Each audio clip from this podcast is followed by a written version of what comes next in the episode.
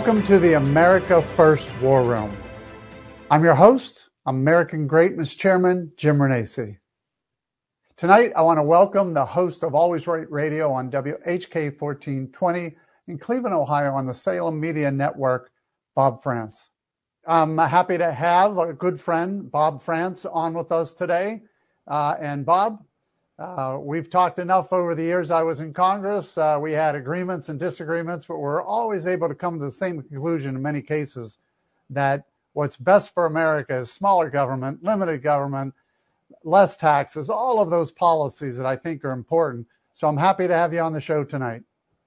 Well, I appreciate being here. I'm equal parts honored and confused because I don't know what I have to add to any conversation. I'm the question asker, not the answerer. So uh, if you're looking for answers from me, I'll do my very best. But you're right. Obviously, we have we've been talking for oh, about eight years now since I started my current show, and I was even a, a guest at the uh, uh, the uh, State of the Union address, and uh, I've always been honored to be able to talk politics with you, talk society with you, talk about how to keep, as your program is called, America First, and that's what I'm that's what I'm excited to do. I appreciate that. And again, we are on the uh, we are the America First War Room. We're going to be talking not only people in the state of Ohio, but people nationally, uh, and a uh, lot of a lot of topics, a lot of subjects. And what we appreciate from you, Bob, is that you know you're talking to people too. So I want to uh, get your perspective. You have the, the radio show where you're listening and talking to others. Uh, so that's what we're looking for. But let's get started. Uh, let's face it, Fauci is back. Uh, he and uh, is talking COVID. He's uh, he's actually being deposed in a number of lawsuits.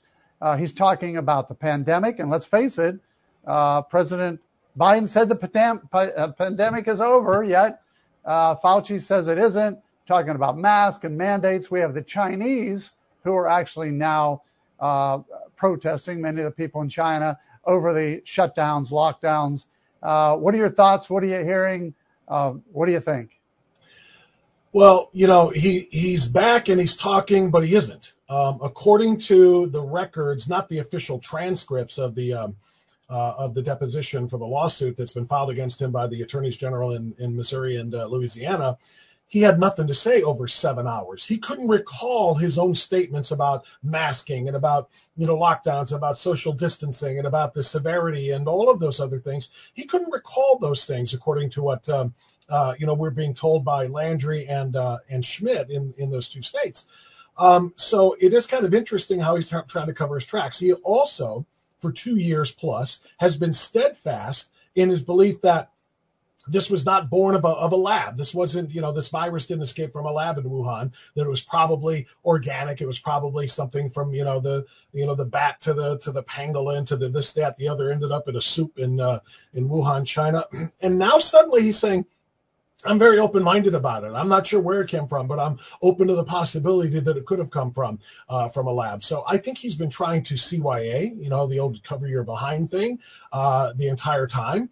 And as far as what's going on, yeah, I mean, for this guy to continue to try to espouse the same types of um, responses to COVID now, or what might be a COVID season in the same way that we have a flu season, is terrifying. And Jim, it's why I know you joined a lot of people, myself included, in pushing for um, you know medical freedom uh, uh, legislation in Ohio and around the country, so that you know, what was very, very specific in some of the uh, things that they were agreeable to, and for example, in the Ohio General Assembly, is you know a specific COVID-related response. But what many legislators and what I push for, and I'm still pushing for, is an overall quote health emergency legislation that says we cannot shut down businesses arbitrarily based on what some somebody like an Amy Acton or a Mike DeWine or anybody else decides is essential versus non-essential. We cannot shut down our schools,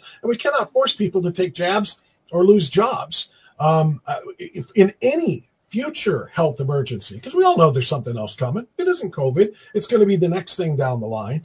And um, so when I see what's going on in China, since you brought that up, and the massive protests against the, the you know the new clampdowns there, I'm worried about what might be in the future here. Whether it's a new variant of COVID that they use, you know, that Fauci and others use, or whether it's a new health emergency that they call it, that they're we're not going to have any more protections against the things that crushed us uh, last time in the future either. and That's what worries me. Well, and what's interesting too, Bob, uh, as I talk to some national media outlets when I'm on the radio, national radio shows, they don't realize that we actually suffered through that in Ohio. They keep thinking it was only New York and California. I have to remind them that in Ohio, Governor DeWine actually shut down our state. We still have businesses that have never recovered. He shut down our, you know, we had our schools go back uh, to where they were, you know, teaching from home, all of those things. So we have firsthand knowledge in Ohio of exactly what happens with shutdowns, lockdowns, masking mandates. We even had, as you remember, the uh, Vax-A-Million, uh, where we were, you would get a million dollars if you got vaccinations. All of these crazy things where scholarships, yeah, everything, and uh, and nationally, people aren't aware that we've lived it. Well, we lived it, and you know, 4,000 Ohio business owners are still living it because their businesses were shut down and never to be reopened. Uh, that doesn't mean the government ordered them closed forever, but when you take away their livelihood and their ability to generate revenue for a few months, they cannot recover. It's two, it's been two and a half years now since you know the uh, the beginning of this whole thing in March of 2020, and there are still businesses clinging on, holding on by the skin of their teeth to their businesses. They're still in the red, but they're they're able to stay operational while their capital, they hope their capital starts to be replenished and they start to become more profitable. But but Jim, how many how many Ohio workers lost their jobs when their businesses closed forever? The, the places for which they worked closed forever. And then how about those people? Those business owners, mom and pop shops, because you know who survived? You know, the Home Depot survived, Best Buy survived, Giant Eagle, Walmart, the big corporations survived because they've got the, the ability to do so. But all of the mom and pop shops where people put their whole life savings into it or took out big capital loans or whatever it is to hang out their own shingle, start their own business and do well for 10, 15, 20, 25, 30 years. And suddenly here comes Mike DeWine pulling the plug on their non-essential businesses. And then they couldn't, they just didn't have the, you know, the wherewithal to stay open and they're gone forever. So yeah, we suffered in Ohio, you know, in, in many of the same ways that New York and California and other places did, but sometimes in different ways. And um, for people to think that we just escaped, uh, uh, you know, unscathed, uh, you know, the way Florida and a lot of other places did that had much better leadership is just not true. Well, let's hope that uh, Fauci and his gang do not uh, push uh, the Biden administration to these lockdowns and shutdowns because we already know what will happen based on our experiences in Ohio and nationally as well. But let's uh, let's turn a little bit now to inflation. Uh, this weekend, of course, we had uh, Black Friday. Media outlets are saying that uh, sales are down. Uh, citizens are saying that the prices were too high. People aren't buying. Uh, we also have this pent up these pent up dollars that many cities and counties and even our state has where they're going to continue to spend because they have COVID dollars. Inflation's not going away. Uh, and, and then, of course, you know, we have the Fed trying to raise interest rates way too late, trying to bring inflation down. So we still have a mess, but a lot of it deals with this spending spree that Biden has put on us, causing the inflation. What are you hearing about, you know, this weekend spending, inflation? What are some of your listeners saying as well? Well, you know what? Um, we we experienced the same thing everybody else did on Thanksgiving, and that is a much more expensive holiday. Uh, and I saw the numbers, and you know, the the people who do this thing for a living looked at the average price of turkey, the average price of potatoes, and and so on and so forth. And the average American spent between twenty and twenty five dollars more to put that meal on the table this past Thursday, um, you know, than they did a year the year the year before. You don't think that's going to extend into holiday shopping, into Christmas shopping, into gifts, as you say on Black Friday? And to, uh, on Cyber Monday today as well. Of course it is. People just don't have as much. You got to remember two things. Number one, the prices are higher, and number two, the wages are stagnant. That's what the the Biden you know administration has brought us. And you brought up the Fed trying to. Uh, you know, recover this a little bit and try to recover from the inflation by raising the rates, and that's creating a mortgage crisis. You know, you used to be able to get a good solid mortgage, you know, just, you know, six, eight, ten, twelve, well, maybe a little bit longer ago, kind of right before Biden came in. You, you get a good, get a really good mortgage, a fixed mortgage rate of uh, three and a half, four percent. And now it's up to six, six and a half, seven, eight percent. That is just, you know, tens, if not hundreds of thousands of dollars more over the life of, of mortgage that people are going to have to pay just to try to correct uh, what Biden did with his radical spending. So, if I'm looking for, you know, it's the season of goodwill and the season of positivity, right? Because it's the Christmas season now and the holiday season. Uh, you know, it's the fact that we did take the House back. And while they're not going to be able to do a whole lot legislatively, you know that. You know how broke. That's why you get out of Washington as broken as it is. But they're not going to be able to do much with the gridlock. But the even slim majority that they have in the House allows them to put the brakes in some of the radical spending bills. It allows them to have some sort of a, a check on, on, on what Biden's out of control first two years have been over the course of his next two years. So I'm very encouraged by that, and I'm going to hope that maybe that uh, brings us at least back to a little bit of fiscal sanity, and hopefully those prices start to go down a little bit. Yeah, while we're on that, uh, we see the Defense Marriage Act uh, now probably going to get passed in the Senate, definitely going to get passed in the House and signed uh, signed by President Biden. That's something that would have not happened uh, if the House had even one uh, Republican more. Maybe not. I shouldn't say that because really, for the for that act to even get passed, they had to convince nine or ten or eleven Republican senators to uh, to vote for it in the Senate, and yeah. it, it, appears they're going to do that. So um, hopefully this gets us back to some sanity with us taking back the House, even though it's a slim, slim majority.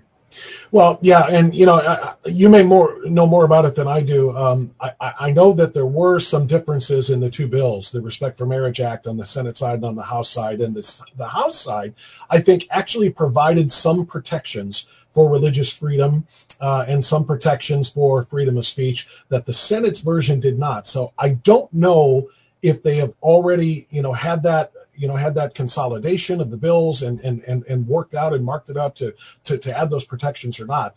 But I do know that earlier today, um, I was on the radio, and a lot of other people have been as well, urging Rob Portman and urging about, you know, all we need is two or three senators are needed. And at the time of, uh, you know, that we're on here, I mean, I, I'm not sure exactly where it stands, but we needed just one or two of them to not vote for cloture, and and that stops this thing from getting rammed through in this lame duck Congress. And that's what really needs to happen. And it's not even about gay marriage or same-sex marriage, as it were it's about two things religious liberty. And Mike Lee offered an amendment. And I, again, I don't know where it sits, but uh, it's about religious liberty and it's about freedom of speech. Because what this does is it completely eliminates the, the freedom of the individual, either because of faith or just conscience, um, unless they are actually working for a religious institution. It doesn't follow them into their private lives. So if you, if you work, say, for a church, or, or, or a synagogue or for anything that may say, you know, I, we don't we don't believe in this. We believe what the biblical definition of one man, one woman. And and you run a business, and that business provides services potentially for weddings. You will not be protected under this law from from uh, from not wanting to to participate in this. You can be sued, and in fact, this this Respect for Marriage Act on the Senate side as I understand it, allows for the Attorney General of the United States or just the Justice Department to actually come after people civilly if they don't participate in these services, ceremonies, etc. So we're literally talking about forced and coerced speech. And of course, if it happens to be, you know, your faith that prohibits you from wanting to do this, now we're talking about religious liberty as well. And that's the danger of this. It's so far beyond same-sex marriage. It's just about our constitutional First Amendment rights. 100% agree. And you know, it's funny, back in 2015, and I know when I was um, in the race for governor, that this came up many times, but I was actually pushing amendment with 60 some uh, Republicans to make sure religious freedoms were uh, protected. And of course, a lot of people don't realize that even when that amendment failed and that bill failed, so did the protection for religious freedom. So these are the consequences. That's supposed to be sacrosanct. I mean, that, I mean, is there anything more important than that, honestly, in the entire Bill of Rights than the First Amendment, and in particular the first tenet mentioned of those five, and that is the freedom to practice religion as you see fit. You can't be forced to either give up your religious beliefs or or violate them because somebody else says so.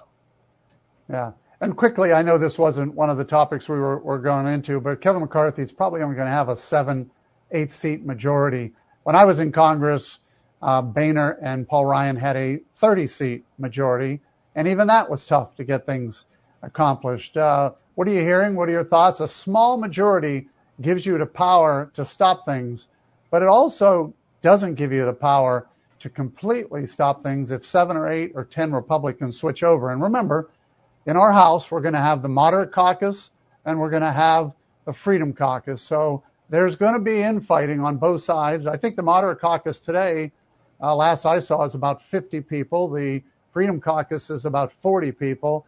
Uh, Kevin McCarthy is going to have his hands full.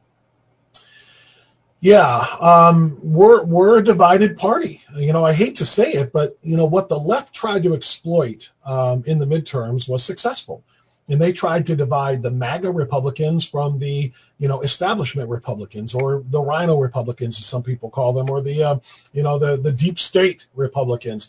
There's a division there. There's no doubt about it. Um, I have a big problem with that, and, and so will Kevin McCarthy. I am an America First, so I love your name of your, your your podcast. I'm an America First Republican. That that that doesn't mean MAGA. I am MAGA too, but that means I am devoted to not the leader of the MAGA movement, by name. Uh, it's not singular devotion to Donald Trump. It's a devotion to what he started, which is making America great again and um, putting Americans first. I believe in that very, very deeply and very, very sincerely.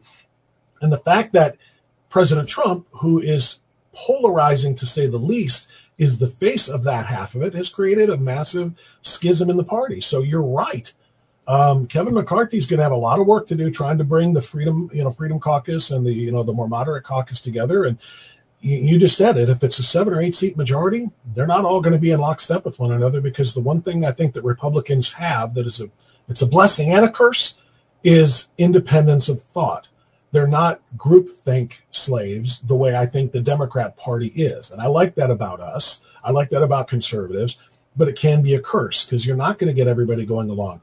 You just said it yourself when you talked about the Respect for Marriage Act on the Senate side. They need 11 or 12 Republicans out of, you know, the, the 50 that there are in the Senate, and they got them. So if you don't think they're going to be able to get, you know, six or seven or eight uh, Republicans on the House side, depending on the nature of the legislation to flip over, you know, they, they certainly are going to do that, and it's going to create a very difficult time for, for Kevin McCarthy, no doubt.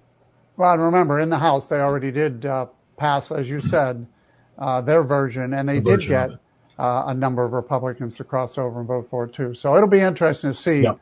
where this all ends up. But uh, let's uh, let's change gears and talk about the Tea Party. You know, in in 20, 2009, the Tea Party was formed, and and I was actually a business guy at that time, fed up with the government, fed up with what the government was doing, fed up with the spending, and at that time we had debt of only ten trillion dollars. And the Tea Party really was rallying around debt. We have to stop the debt. We have to stop the spending. We have to stop all of this uh, government overreach, government spending. And that's where the Tea Party was formed and that's where it came from. And in 2010, a wave of us, including myself, went to Washington and said, we're going to stop this madness. Problem is, 12 years later, our debt's at 31 trillion. Nobody seems to be paying attention to spending. And quite frankly, I even did a post on my Facebook account that even during Donald Trump's eight years, uh, spending was growing rapidly. Um, and it's a real issue because spending and debt really causes inflation. It also um, adds to our children and grandchildren's burden. It's a unfunded future tax, which we used to always talk about, but now we don't seem to see even Republicans talking about it anymore. I want to get your thoughts. How do we come back together? That should be a basic principle that brings us all together. We got to stop the spending. We got to stop this this overreach of. Remember, when the federal government is spending money, they're overreaching. They're doing everything they shouldn't be doing. It all starts with the money. If you can pull that back, love to hear your thoughts because we got to come together somehow and get back to that basic principle. We got to stop this debt. Well, yeah, you're right. I started to say, you know, uh, President Trump's increase of the uh, national debt or the, the amount that it increased under his term was only four years. You said eight. He only had four. And he's right. up there among the, the, the highest uh, in, in history in terms of the amount of money. Now, I think some of that can be attributed to the last year of his four years because there was all of that massive COVID spending, uh, you know, that was, that was kind of agreed upon by everybody. Uh, I think it was a mistake in retrospect, but a lot of that happened because of that. And I'll be honest with you, you know, I, I find myself, like a lot of people, I think, Jim, um, overwhelmed by the number. we can't conceive of what $31 trillion is. We couldn't conceive of $10 trillion, which it was just a decade ago, uh, you know, at the rapid rate of, of increase of that debt, you know, the interest itself. I think people have just kind of written it off. They don't see it for the threat that it is. I think you just put it right. It's a future tax on future generations. But I think a lot of people have just said, we're never paying that off. How can we ever pay that off? I mean, why don't we just thumb our nose at the rest of the world to whom we owe that debt and say, you know what, you owe us a lot more anyway. We saved your butts all of these years. Um, so you know what, we're going to wipe the slate clean. That can't happen. But I think that most constituents, if you look at the midterms, what are the issues that have you most concerned? And you looked and you and you saw uh, uh, inflation, and you saw the state of the economy right now, and you saw the border, and you saw the crime rates, and you saw abortion. I mean, where did spending come in? And where did the national debt come in? It didn't even register. I think most people can't conceive of it, so they're just like, yeah, yeah, I've seen that debt clock. It's kind of funny to watch it spin uh, online when you go to the national debt clock on the on that web page. Uh, but they just kind of say we're never going to pay that off, and so it's not a concern to to most people. Most of my listeners don't talk about it. I don't talk about it, and, and you want to know why?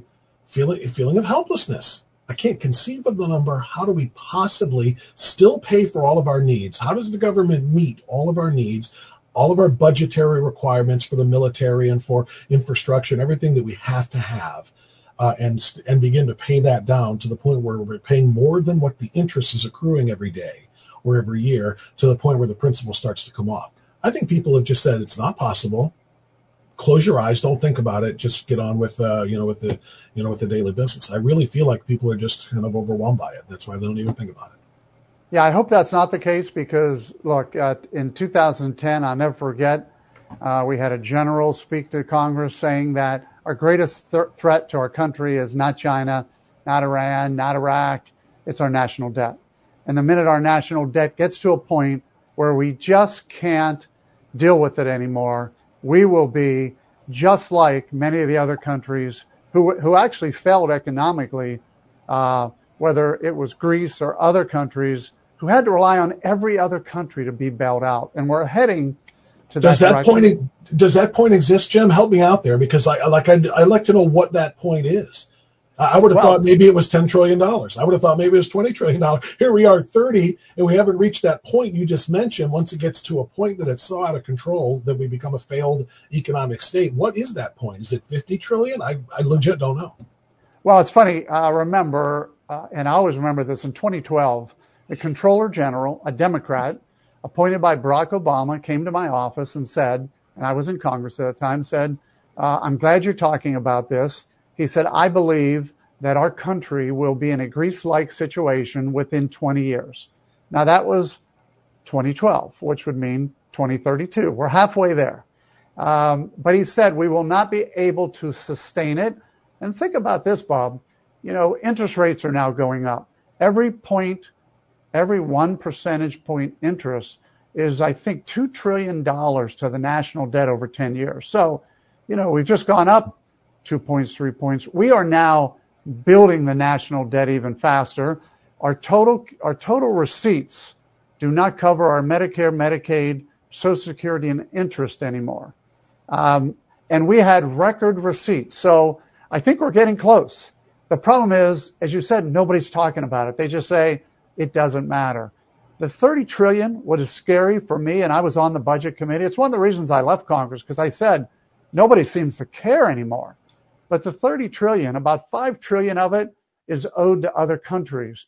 25 trillion is owed to Americans who buy treasury bills. Many of those treasury bills are in people's 401k accounts. They're in, in people's retirement accounts. When those treasury bills can't be paid anymore, then you've got a whole nother problem. It's not just the five or six trillion that we owe China and owe some of the other countries. It's the 20 to 25 trillion that we owe ourselves. And if, if you're one of those Americans who have those accounts in your uh, retirement, you're going to lose your retirement account. That's how serious it could be. So I'm hoping we could start talking about it again, put it as a priority. Republicans should be talking about it. We don't talk about it enough. It's one of the things the American Greatness Fund and PAC and our podcasts are going to continue to talk about because we've lost sight of one of the most dangerous things, even though we have a whole bunch of other problems. And it's that the national debt is going to continue to grow and grow and grow. And at some point in time, we're going to be helpless in trying to pay it back. So do you see a point right before we get there where either side of the political spectrum or, you know, both parties together come together and say, we agree, there's the tipping point, you know, that Jim Renacci was talking about, where they, we're not going to be able to, to, to ever overcome this. We're going to start to lose all of our retirement savings, everything you're talking about. Do you think there is ever a point where they say, okay, we agree, here's what we do? Because again, there's that helpless feeling. It's like, how do we begin to address, even on a small scale, something that large in, in, increments? Incrementally, how do we begin to address that? I don't know if that if that answer exists. Well, I tell you one thing, and I used to say this when I was in Congress. Um, Medicare, Medicaid, Social Security interests are swallowing up everything. And people say, don't touch my Medicare, don't touch my Social Security, don't touch those things. So politicians will never talk about it until it's finally at the, by the way, I always chuckled in, in, in, when I was in Washington, the only time we got anything done was when it was a crisis. Um, whether it was debt ceiling, whether it was funding the government, always had to be crisis, crisis, crisis. This will be a crisis at some point in time. Politicians will not talk about it because the only way to fix it is to really look pretty close at Medicare, Medicaid, Social Security, and interest. Now, I also say those are great programs. They should not be cut. No. But, th- but they should be revised. So why does a billionaire, I'll never forget this, I had a billionaire who has since passed away, said to me, Renacci, I just signed up for Social Security today. This was about six or seven years ago. And I looked at him and said, you don't need it. And he goes, yep, but I paid into it. I'm going to take it. We can revise many of these programs by just being more realistic and realizing that billionaires don't need Social Security. Billionaires don't need Medicare. Now they did pay into it but it's an, it's an insurance program, supplemental social insurance. That's what Social Security is. It's an insurance program. And like I try and tell people, you pay insurance on your house for in, in case of the need. And you never get that money back. We, we need to start looking at some of those things.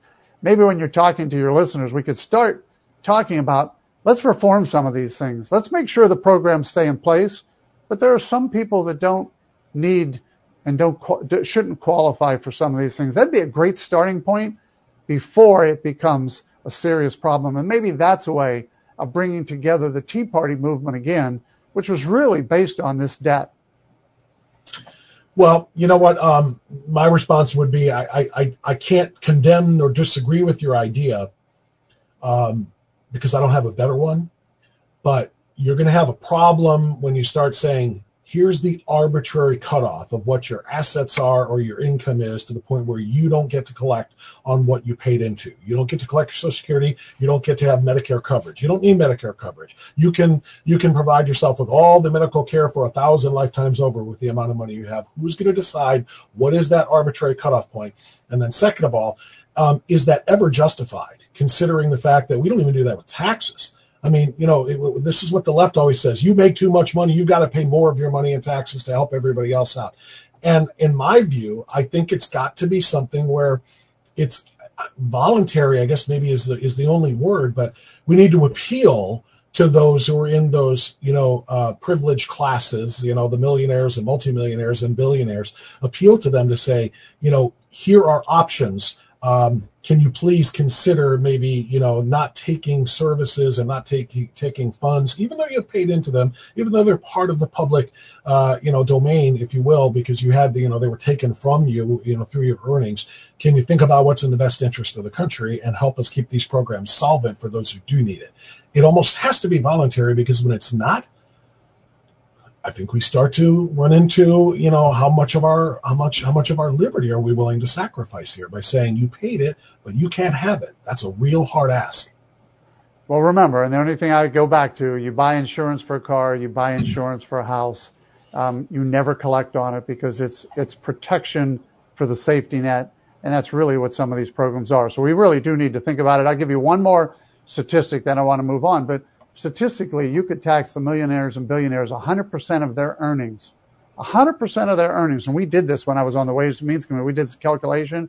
Yeah, and you I still this. can't fix the deficit and debt. Nope, not even close. Doesn't even do, yeah, and that's the thing. The left always says raise, you know, pay your fair share, pay your fair share. That they could pay more than their fair share. Like you said, everything they have, and it still doesn't even come close uh, to to fixing the debt or even uh, uh, the deficit. So I completely agree.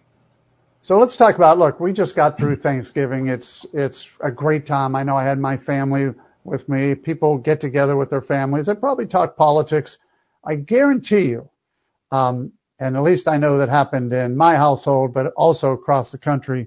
You know, Trump announcing right before that also added one of the talking points for uh, for the discussion around the Thanksgiving table in some households, not all, but there is uh, those that uh, realize that uh, President Trump is in this. Now there are some that want DeSantis to jump in. There's going to be others jumping in as well.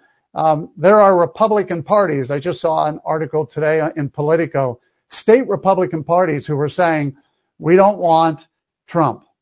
Uh, parties, these are t- total state parties like Pennsylvania, who are upset about what happened in Pennsylvania, where he endorsed two candidates who one lost the Senate, one lost the governorship in, in, a, in a state that probably could have uh, could have had a Republican senator and could have had a Republican governor. So some states are upset.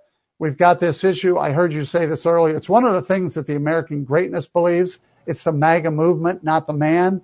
But we're continuing to hear these uh, many individuals who say it's Trump, Trump, Trump. You probably hear it on your show. We got to support Trump. We got to do this. You know, anybody who doesn't support Trump is is not a you know is not a patriot. All of these things. I just want to hear your thoughts. What are you hearing? What are your thoughts? And what do you think? Well, I'm hearing the same thing, and I'm seeing and hearing a lot of um, strong conservatives who were MAGA conservatives, who were red hat wearers, Trump sign wavers, the whole way through, who are now saying we can't do this again, and and here's the reason why. And they're losing followers on their Twitter accounts. I'm losing listeners because there are some people who don't want to hear that. It is all about the man and not just the movement. And I'll be honest with you, I've got a problem with it. Um, I, I've said this a million times, and I'll say it again. I will never ever be able to um, to repay Donald Trump for what he did for this country. I mean, we owe him a debt that will be forever. He stopped Hillary Clinton from getting to the White House, being the third term and a worse term than either one of Barack Obama's first two terms, and probably a fourth one. Uh, he stopped that. Nobody else in that field in 2016 could have. Just by winning, he did something we can never repay and then to actually have tremendous success in so many ways, uh, so many terrific, uh, so much terrific legislation that he helped push and get passed through the Congress, orders that were specifically, uh, you know, beneficial to us, getting us out of things like the Paris Climate, Paris Climate Accord and, and other things. So, I mean, he did great things as president. But, but the reality of the situation is it's a different moment now. And there is so much baggage that he is carrying around. And some will say, well, it's not his fault. It's the deep state's fault. And it's the establishment's fault. And some of that's true. But there are a lot of self-inflicted gunshot wounds as well. There's a lot of things that he has done and says that make it very, very hard for people to push behind him and think that he can win. His unpopularity is so deep. It's not even just the numbers. You know, we always get, you know, approval versus disapproval. But his disapproval isn't just like that's malleable, where he changes a thing or two and he can get above water. The dis- those who disapprove hate him so much, unlike anything I've ever seen in my relatively middle-aged life. Um, so I'm ready to move on with America First that Donald Trump built with MAGA that Donald Trump invented and created and, and brought to the forefront and a pride and a restoration of American greatness that, that I think a lot of people didn't realize existed, but in a new messenger. And, um, you know, whether it's Ron DeSantis or whether it's Tim Scott or whether it's, you know, uh, Kristi Noem or, I mean, there's a whole bunch of people that might be, uh, you know, really strong, viable people. I want to see a robust 2024 field and, and Trump is part of it. And make no mistake, Jim, and I'm sure you feel the same way. If Donald Trump emerges from another big pack as the nominee, I'll get behind him. I will absolutely fight like heck to keep a Democrat out of the White House. Look at what we've already seen for the, just the two years of Biden. Um, I'll do everything I can for Donald Trump if he's our nominee. But at this moment in time, in November of 2022, as I see and as I listen and as I watch things happening and playing out, I'm I'm I'm I'm for the field. You know, back in the back in the Tigers heyday, the Masters, they would say you have Tiger or the field. Tiger or anybody else is going to win it. I'm in the field right now. I want somebody else to win this other than President Trump at this moment in time. Now, if he emerges, like I said, I will be wearing the hat and pushing and, and campaigning and doing everything I can for him. But for now, I'm in the field and I want to see somebody else be the messenger. It's funny you say that because I 100% agree that, uh, look, we, we owe him so much for jumping in this race. It's one of the reasons why I endorsed him in 2016 when nobody else was endorsing him because I wanted change. I wanted something different. He brought that and he stopped Hillary Clinton. Probably was the only person that could stop Hillary Clinton at the time uh, because he pulled Democrats over to his side, especially many who believed they had been forgotten. So from that standpoint, I truly do thank him and appreciate what he's done. Uh, but I got to tell you, even on my social media, if I say anything negative about Trump, I just get a swarm. Oh yeah.